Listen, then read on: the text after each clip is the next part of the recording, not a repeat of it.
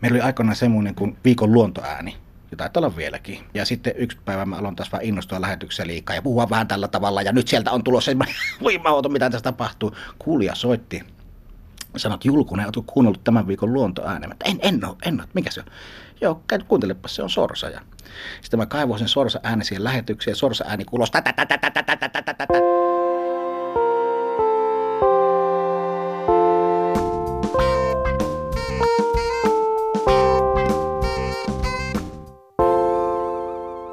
Minun tarinani Petri Julkunen. Petri Julkunen on reporteri, jonka ääntä kuullaan Yle Radio Suomessa Itä-Suomen alueella. Juontajan hommiakin paiskinut mies on valmistautumassa iltapäivän lähetykseen, johon on tilattu juttu pyöreitä täyttävästä Kuopiontorin maamerkistä Velmiespatsaasta. Tässä Minun tarinani podcastissa kuullaan, miten lapsuuden unelmatyössään oleva Julkusen elämä oli vähällä mennä ihan toisin. Jännittävään tilanteeseen päästään myös Petrin ja hänen vaimonsa yhteisen puutarhamatkailuharrastuksen äärellä. Miten mies valitsee sanansa, kun vastakkain asetetaan hollantilaisen tulppaanipuutarhan loisto ja vaimon vuosikymmenien uurastus? Ladies and gentlemen, we will arrive in Portland. Thank you for traveling with us and welcome aboard again. Petri Julkusta tulin tapaamaan. Jaa, tässähän juuri oli. Moikka. Onko lämmin? On, riittävän Moi. lämmin. Terve. terve. Löysin perille. Onnittelut. Kiitos. Se oli koko kaupunki ihan auki, siis tarkoitan, että kuoppia siellä ja täällä. Täällä Se tapahtuu on- paljon. Sitä, sitä aina täällä. Täällä on aina joku pakka auki. Mutta ja ovet ei ollut auki tänne toimitukseen kuitenkaan. Me ollaan muutettu tänne vasta, ei ole pidetty vielä avoimien ovien päivää. No niin, tää oli tässä Kuopion torilaidalla. Niin, aikaisempi oli tulla parin kilometrin päässä ja siinä oli aina vaan hankala ajattaa ihmisiä tai kertoa missä se on. Tai että jos halusit mennä tekemään kallupin, niin sit piti lähteä kilometrien päähän. Nyt riittää, kun menee liukuportaat alas torille. Mikäs meillä on tänään suunnitelma? Meidän suunnitelma on se, että meillä ei välttämättä ole suunnitelmaa. Okei. Okay. Siis tää on ihan hieno päivä. Meillä on tota, Velmiespatsas. Kuopiolainen savolainen klassikko tuossa torilla, niin se täyttää tänään 60 vuotta. Yhdeltä alkaa semmoinen toritapahtuma, missä on puheita ja luonnollisesti kuorolaulua ja sitten siellä jaetaan, pistetään varmaan joku seppele sille patsaalle, mutta mä tein niin, että mä kävin jututtamassa sen patsaa etukäteen. Tuossa on ihan niin kuin yksi oikeudella tehty haastattelu. Tämä patsas ei antanut muille, kellekään mulle haastatteluja, jotta mä saan sen jututettua. Siinä puhuttiin muun muassa siitä, että minkä takia hän on alasti ja mitä ne kaksi kalaa hänen käsissään on. Mä voin mennä katsoa sitä tuonne torillista patsasta sitä tapahtumaa. Mennään ihmeessä. Tämä kuulostaa äh, hieman hämmentävältä, mutta vähintäänkin mielenkiintoiselta. Tämä on arkipäivää Savossa. Petri kertoo, että näkökulma juttuun syntyi siitä, että kaupungin virkamiehet oli haastateltu aiheesta jo moneen kertaan ja patsaan tekijän perikuntaakin oli jo jututettu.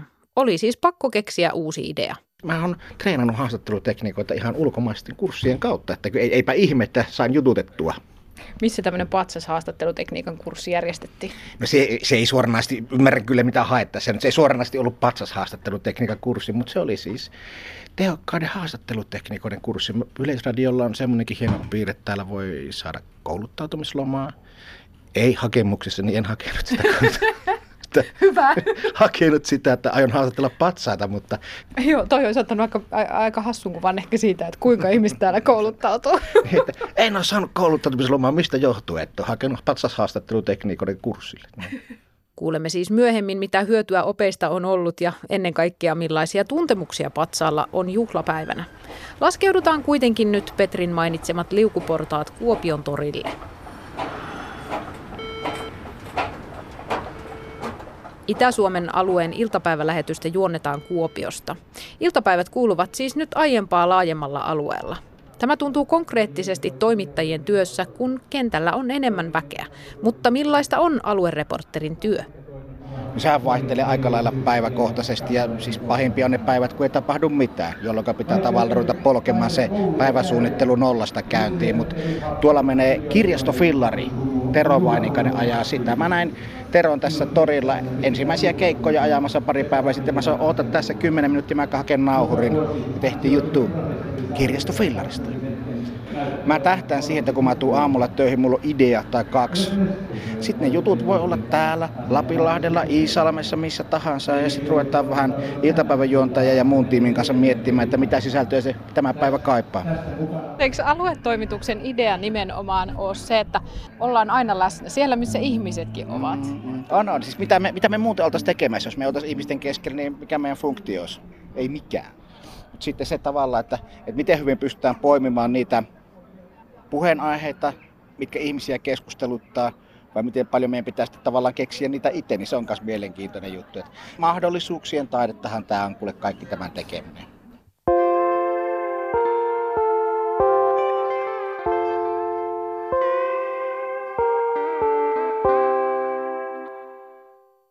Noin 22 vuotta sitten Petri Julkunen asteli ensimmäistä kertaa Yleen. Ensin Vaasan aluetoimitukseen, sieltä Kajaaniin ja lopulta synnyin kaupunki Kuopioon. Mikä on saanut Petrin pysymään Ylellä niin kauan? Miksi mä olisin lähtenyt?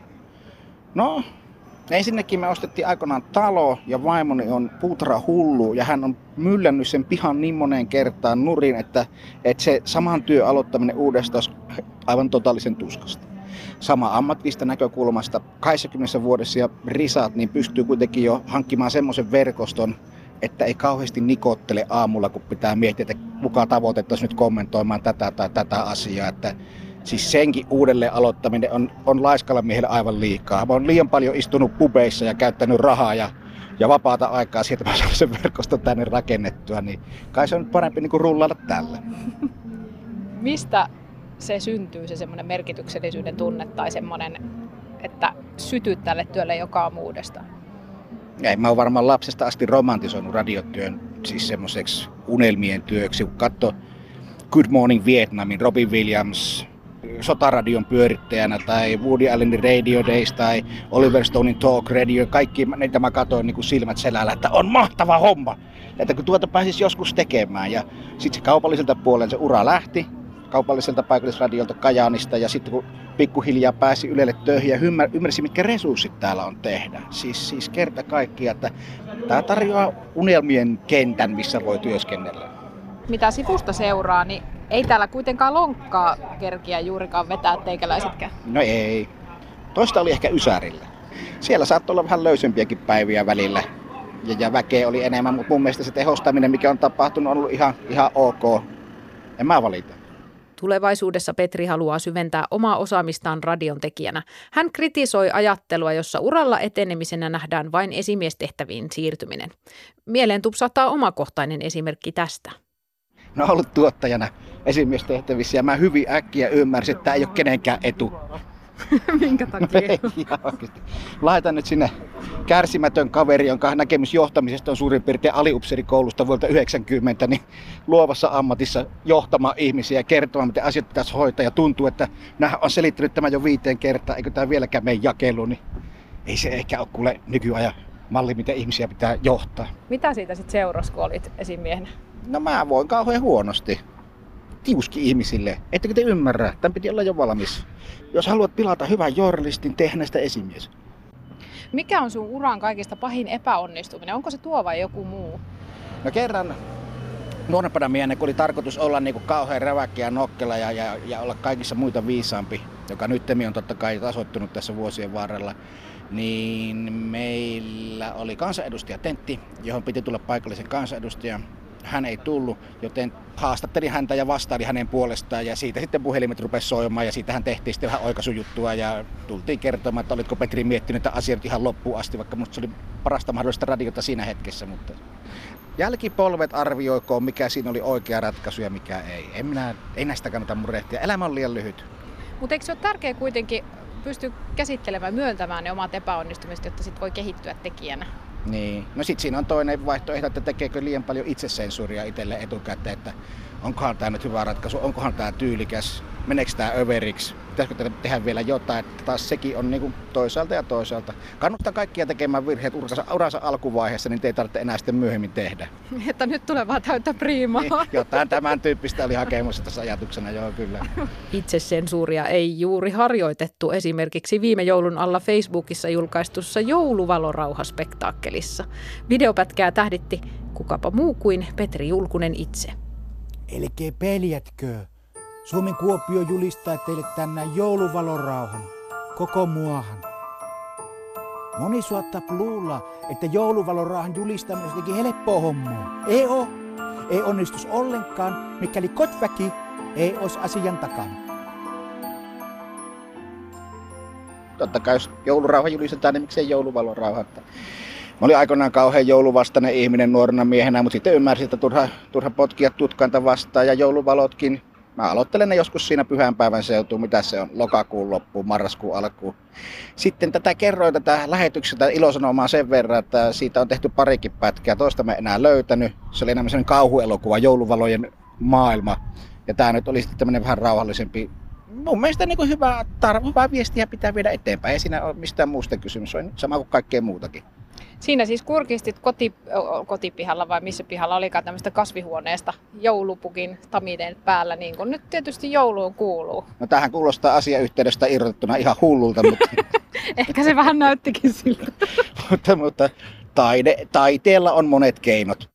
Tässä Minun tarinani podcastissa kuulemme vielä jo lähes myyttisiä ennakko-odotuksia sisältävän patsashaastattelun. Oikeastaan odotusarvo kasvaa sitä mukaan, mitä enemmän Petrin maailmasta saa käsitystä. Sen verran Rempseä Veikon kanssa tässä ollaan tekemisissä. Kaikki olisi kuitenkin voinut mennä ihan toisinkin. Petri nimittäin onnistui ennen radiotoimittajan uraansa keräämään EU-vaaleissa niin paljon ääniä, että peittosi seuraavien vuosien äänikuninkaat ja suomalaiset huippupoliitikot saalillaan. Mä oon itse tykkään tämmöisestä mitäs jos historia-ajattelusta ja siis vuonna 1996, mä olin Ysäri alussa vielä politiikassa mukana ja olin sitten eurovaaleissa 96 ehdolla ja aina kun Katainen käy täällä kotiseudulla, mä muistan sanoa, että Jyrki, muistathan sinä saat vähemmän ääniä kuin minä valtakunnallisesti vuonna 96. Eli entä jos, Jyrkillä on hyvä ääni, tosi matala ääni, olisi tullut hyvä radiotoimittaja. Olisitte vaihtanut paikkaa. Niin, mä en ole varma, miten tuo mun taloudenpito olisi riittänyt valtiovarainministeriksi tai EU-komissaariksi, mutta tuota, tämä niin jää ratkaisematta ehkä loppuelämän ajaksi. Se mua ehkä hieman niin harmittaa. Timo Soini sai myös vähemmän ääniä kuin minä. Mutta miten siinä sitten kävi niin, että nyt miksi et ole nyt siellä valtakunnan päättävissä elimissä? Tämä on nyt hyvin hankala ymmärtää. Mikä on se huijarisyndrooma, että koko ajan kokee, että on semmoisessa hommassa, jossa ei loppujen lopuksi olekaan hirmu hyvää. Muistaakseni joku tämmöinen olemassa, niin kyllä mä tajusin ajat sitten, että muut on ehkä diplomaattisempia, heillä on enemmän ahkeruutta, he jaksaa ottaa enemmän asioista selvää. Ja kun taas aloin tehdä toimittajahommia, niin mä ymmärsin, että huomattavasti helpompi on kysyä, kun antaa tosi kattavia vastauksia. Mutta siitä kokemuksesta lienee hyötyä, koska eikö niin, että olet kuitenkin tuottanut vaaliohjelmia? Juu, juu, ja on tehnytkin vaaliiltoja kaikki varmaan viimeisen parinkymmenen vuoden ajalta, niin kyllähän siinä niin ymmärtää politiikan rakenteet, ymmärtää syy- ja seuraussuhteet, jälleen kerran tietää, mikä johtaa mihinkin ja ketä, ketä kannattaa haastella tuon ja tuon asian takia. Että hahmottaa kokonaisuudet ja toimintamekanismit varmaan aika paljon simppelimmin. Petri on siis vetänyt vaalilähetyksiä ja haastatellut lukuisia poliitikkoja. Viime vuosien aikana hän on ehtinyt paljon muutakin. Yksi ideoista päätyi lopulta Suomi sata vuoden ohjelmistoon. Astukaamme sanojen maailmaan. Sisä-Savon murteessa, jos sanotaan, että joku louhauttoo, niin mitteipä on tehty? Kyllä tämä on synonyymi sanalle luikautto, eli minäpä laulon luikautan tässä nyt vaikkapa jätkä humpan, niin sen voisi ilmaista myös sisäsavossa niin, että minäpä laulon louhautan tässä. tuota siis louhauttoo antaa tukkapöllyä oikein koko käellä. Antti Ruuskanen kuule heittää hirmu heitoon ensi keväänä, kun mm. käs korjattu ja kaikki, niin Ruuskanen louhatti 90 Mä oon ollut aika, käyttänyt aika paljon murretta aikaisemmin lähetyksissä ja, ja, ja sitten mä löysin muutamankin kappaleen samankielisiä sanankirjeistä. Niistä ruvettiin tekemään semmoisia tietovisa-elementtejä lähetykseen ja se johti siihen, että Suomen itsenäisyyden juhlavuotena niin me päätettiin niin kuin tuoda esiin sataa savolaista murreilmaisua. No muistatko, mitä se louhauttaa sitten tarkoitti? Lyö louhauttoa, minä sanoisin. Kerro, mikä on radiotoimittajan, alueradiotoimittajan tyypillinen painajainen, joka toistuu? No, tämä on kyllä varmaan ihan kaikilla sama. Siis jotka on tehnyt juontotehtäviä. Siis että tulee studioon, lähetys alkaa minuutin päästä ja sulla on Saksan humppaveikkojen kokoelma vuodelta 74 jos on kahdeksan kertaa sama kappale, eikä yhtään mitään muuta. Sitten pitäisi ruveta toteuttamaan lähetysvirtaa. Ne on aika ankeita hetkiä. No mikä on sitten pahinpaine, joka on oikeasti siellä studiossa toteutunut? No sillähän ei voi yhtään mitään, että kun se skoppivalotaulu alkaa ruveta vilkkua tosissaan kuin Moskovan bingon valotaulu, niin siinä vaiheessa tietää, että nyt voisi olla tekniikan edustajalle jotain tarvetta. Mikä se on se valotaulu käytännössä? No siitä siis kytketään niin kuin valtakunnan lähetys pois ja oma lähetystilalle tai tarvittaessa otetaan esimerkiksi sivupaikkakunnilta joku toinen toimittaja mukaan näihin touhuihin. Ja se oli ensimmäistä kertaa, kun mä Vaasassa 97 sitä tuijotin, että jos mä en tuu oppimaan tätä, tämä ura oli tässä, mutta näistä hölmömpikin oppii monimutkaisempiakin asioita. Siis tämmöinen kestävän opiskelun teema tässäkin se läpikulkeva ajatus, että aina sitä oppii, vaikka luulisi, että ei. No onko se jäänyt siirtymättä joskus se lähetys? Ei, no joskus on ollut jotain häikkää, mutta se väitteestä syy ei ole ollut minun. Haastattelun aikana olen ollut aistivinani, että Petri Julkunen vihaa ryhmätöitä. Otetaan tuohon vaikka kolme miestä, yksi nainen, äijät tuijottelee kenkiään ja se nainen, joka on ainut tolkuihminen siinä hermostuu siihen, ottaa sen paperin, rupeaa pitämään tätä muistiinpanoja, koska se on ainut, joka käsialasta saadaan selvää. No sinä olet ottanut ne muistiinpanot, sä voit varmaan esittää tämän meidän prokiksin tässä aivan sietämätöntä touhua, ruveta niin muiden ihmisten kanssa puljaamaan jotain yhteistä projektia. Siihen ei ole kellään oikein selvää näkemystä ja siinä alkaa mennä hermot, hermot, hermot, hermot. Aivan kestämätöntä. Poikkeuksen tekee kuitenkin kollega Toni. My partner in crime en tee kovin paljon ryhmätyötä, mutta tämän miehen kanssa mä oon tehnyt kahdesti jouluvalovideot. Onko sulla aikaa hetki? No ihan hetki saattaa olla. No niin. Yes. Kerro, minkälainen mies tuo on tuo Petri? Sanotaan, että Petri on aika rohkea tyyppi ja tommonen, sillä riittää ideoita. Ja niihin ideoihin myös vaihtoehtoisia toteutustapoja ilmeisesti. No, jos Petrille pitää tehdä esimerkiksi tämmöinen niin jouluvalovideo, niin mielikuvitus on rajana, että, että käsikirjoitusta siihen ei varsinaisesti edes tarvitse. No minkälainen se oli esimerkiksi jouluvalospektaakkeli tehdä? Se oli semmoinen 20 minuuttia kuvausta ja toinen 20 minuuttia leikkausta, eli tämmöinen hyvin nopea temponen. Otettiin teemaksi kauhuelokuvamainen aloitus siihen ja eikö se ollut siinä? en mä osaa sanoa enempää. Ja nyt vielä, sinulla on siis nyt leikkauspöydällä tämä patsas, josta on tänään käyty tekemässä haastattelu, niinkö? Kyllä, velimies täyttää 60 vuotta ja käytiin, käytiin kuvaamassa, kun hän saa syntymäpäivän juhlat. Tähän patsashaastatteluun vielä, onko nyt tulossa jatkoa, koska nythän paljastanko nyt liikaa, jos sanon, että patsas kertoo, että myös muilla patsailla voisi olla asiaa? Nyt kun tämän ääneen sanoit, niin nythän mun pitää niin tehdä tästä jonkinlainen formaatti, ja se on varmaan tarkoittaa kahden vuoden rumpaa ja tiettyä määrää palaveria, jossa pohditaan, että miten tätä voisi viedä eteenpäin. Ja nyt kun tämä nopeasti käytiin läpi tämä visio, niin todennäköisesti ei. Tai sitten pistät silmät kiinni ja meet ja teet vaan. Niin, se voisi olla tietysti Yleisradion virallinen patsastoimittaja. Mm. On sitä hölmempiäkin titteleitä varmaan maailmassa ei se nyt niin kovin vaikealta kuulostanut. 20 minuuttia kuvaamista ja 20 minuuttia leikkaamista ja se jouluvalosarja oli siinä, että nyt kun tässä puhuttiin, että vuosikausia kestäisi tämmöisen patsasarjan konseptointi, niin huijasit. Niin, jos pitkäsen kanssa voi tehdä, niin silloin se voisi mennä huomattavasti nopeammin, mutta se todella edellyttää sitä, että me ei tarvitse istua missään palaverissa, niin kuin pitkän ei istuttu. Ei istuttu palaverissa, niin. joo niin silloin se voisi hoitua. Ja toisaalta täytyy muistaa, että Pitkänen on niin kuin moneen kertaan meritoitu ja palkittu mediatoimittaja tässä talossa, että tuo miehen kyydissä kun menee, niin ei tarvitse muuta kuin nauttia vauhdista vaan. Jotenkin mulla on semmoinen olo, että kun tuli tänne toimituksia, nyt kun on seurannut tässä hetken teidän touhua, niin, niin ainakin näyttää sitä, että koet varsin kotoisaksi olon täällä. Onko se vaan vääränlainen ajatus vai pitääkö se paikkaansa? Enkä mä täällä enää olisi, jos tuota, tämä ei olisi joka päivä ihan helkutin hauskaa. Ne päivät olisi tosissaan toisista erilaisia. Ja, ja kuten todettua, kuitenkin fiksujen ihmisten niin kuin keskittymä, että ideat on mennyt läpi ja ja haasteita on tarjottu ja kaikkea. ei mulla niinku, haluan kiittää Yleisradiota tästä mahdollisuudesta, joka minulle on annettu tässä vaiheessa. Tämä pysti kuuluisi kyllä koko, koko joukkueelle. Ja... Alussa annettiin vihje siitä, että reporteri Petri Julkusen vapaa-aikaan kuuluu puutarhamatkailu. Ja siihen liittyy varsin massiivinen tavoite.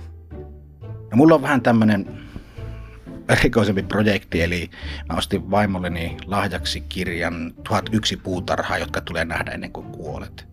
Ja vaimo innostui siitä puutarha-ihmisenä ja nyt meillä taitaa olla numero 73 menossa. Mä en ole varma, eihinkö mä siihen tuhanteen yhteen – pahalta näyttää, että en ehkä. Mutta onhan tämä tosi mielenkiintoista niin kun suunnitella joku matka sen, sen mukaan, että pelataanko siellä futista kenties siihen aikaan. Käy katsoa futispelit, onko sille hienoja puutarhoja, käy katsoa puutarhat ja, ja viettää aikaa Englannin maaseudulle. Mä, mä parempaa vapaan viettoa kyllä keksi. Ja kyllähän tuommoinen niin jo yli 70 puutarhaa niin alkaa olla aika vaikuttava määrä, että siinä on tullut jo nähtyä yhteistoista. Mikä siellä on kaikista vaikuttavin ollut? Koikenhof Hollannissa. Se on varhaiskevään semmoinen tulppaanitapahtuma hehtaareita ja hehtaareita täynnä erilläpärisiä tulppaneita. En muista paljonko se totalmäärä oli, mutta se on sinne tullaan Japanista ja kaikkialta. Ja vaikka mä en ihan kauheasti puutarhahoidosta ymmärrä verrattuna johonkin ammattilaiseen, mutta se kyllä se väriloisto jää mieleen loppujaksi. Ohan nyt tarkkana tämän seuraavan kysymyksen kanssa, mutta vetikö vertoja vaimon omin kätöisin tekemälle puutarhalle? Kyllä se oli ylikin. Siis vaimohan on monen kertaan kyselee meiltä, miltä tämä puutarha nyt näyttää, ja mun vastaus on aina suurin piirtein sama, että mä oikeasti on näitä vatukoita nähnyt jo ihan tarpeeksi, että mä en näe näissä suuria eroja, mutta sitten mulle kerrotaan. Sen takia mä niillä puutarhakierroksillakin mukana, että hän kokee, että hänen pitää selostaa koko ajan, mitä siellä pensaissa on jollekin. Hän selostaa sen mulle, niin mä oon tämmöinen aktiivinen sivusta kuuntelija. Miten paljon niistä on jäänyt päähän, että oot omaksunutkin sen tiedon? En, tähän tielle mä en taas lähde tässä, tällä, tässä vastauksessa ollenkaan. Mitä muuta kuuluu vapaa-aikaan kuin puutarhamatkailua? No tänään mä odottelen sitä, miten Kuopion palloseuralle käy, kun heille arvotaan Euroopan vastustaja kello 16.30. Vaihtoehtona oli muistaakseni Glasgow joku lähiö, Bran Norjassa, tolkuttoman kallis paikkakunta, Malmo olisi ihana, niitä vastaan me kyllä pärjätä, hävitään heti pystyyn. Niin sekin on tärkeä miettiä. Niin, mm. niin sitten on vielä valko ja Liechtenstein, että katsotaan mitä siitä tulee. Ja... Jos nyt noista äskeisistä jalkapallopaikkakunnista joku valitaan, niin oletko katsonut jo valmiiksi, mitä puutarhoja missäkin on tarjolla? Me on käyty maailman ympäristö, Mitenköhän mahtaa Norjan länsirannikko olla? Golfvirtahan sinne tulee, mutta onko se liian karu, että sen puutarha... Ei ole. Okei, ei, ole. Ei ole. Voidaanko nyt päättää, että Norjaan toivotaan tätä? No kyllä, olen sieltä alustava hotellivarauksen tehnyt.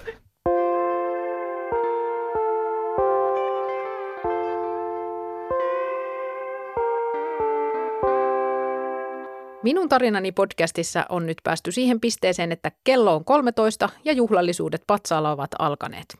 Nyt selviää, mitä Patsaalla on sanottavanaan ja mitä Petri aikoo kohta alkavaan Radio Suomen Itä-Suomen iltapäivään tuoda. Jengi on tullut yllättävän paljon juhlistamaan siis patsasta. No se ihan patsalla on hauska historia. Se tota, on tehty ihan historiallista syistä ja siihen liittyy asekätkentää ja kaukokaipuuta, mitä on koettu muilla mailla. Ja sitä patsasta aikana arvostettu, kun kato nyt, se on munasillaan, kaksi kalaa kädessä, tuulastusreissultaan tulossa. Niin... Nyt tuolla patsalla tapahtuu joku juhlapuhe.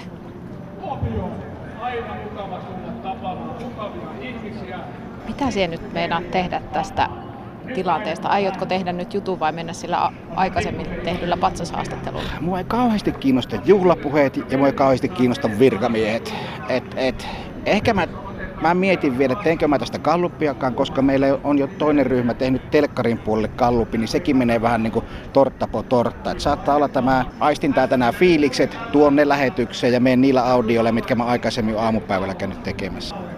Toihan kuulostaa siltä, että on kuitenkin aika suuri vapaus päättää siitä, että miten toteuttaa ne tekemässä jutut. Niin, jälleen kerran kiitoksia Yleisradiolle. Tässä virallisessa podcast-sarjassa haluan kiittää Yleis- Yleis- Yleisradiota näistä mahdollisuuksista, jotka minulle on tarjottu. tuota, no niin, mutta on, on. Ei siis jälleen kerran asia, mitä pitäisi pystyä arvostamaan. Että, et, et, kun sä myyt sen ideas, meillä on niinku ammattilaisia töissä, niin eihän ne niinku väkisellä rupea sanomaan, että no me nyt tekee sitä näkkileipätehtaasta se juttu. Vai jos sulla on hyvä idea, että hei, tämä voisi olla kesäisempi fiilis, niin siellä on järki ihmisiä, niin ymmärretään järkivuotta. Velimies, miten nämä kuluneet vuodet on menneet? Onko jotain, mitä emme tiedä patsaa historiasta? No monenlaistahan tässä on jo patsaskin päässyt näkemään. Alun pitää haukutti jopa rumaksi, savolaisia halventavaksi ja jopa pienimunaiseksi. Silloin piti jo vähän ajatella, että eivätkö ne tunnista, että minä olen nuor poika, enkä mikään aikamies ja vehkeetkin sen mukaiset. No tuota, Miten näitä kekkereitä, joita pääset todistamaan tässä aitiopaikalta, niin minkälaisia niitä on ollut? No enhän minä sitä pääse päättämään, mihinkä minä osallistun, kun ihmiset tulevat tähän altaaseen nykyään telmimään vähän vähemmästäkin syystä. Vappuna sitten lakittavat ihan yliopistolakeen ja pistävät tähän niitä tiedemiehiä oi. Vetkulia touhua, vetkulia touhua. Minä sitä kyllä minä olen sisimmässäni huumormies, velmies, vaikka kovin jähmeä on tämä ilme vuodesta toiseen.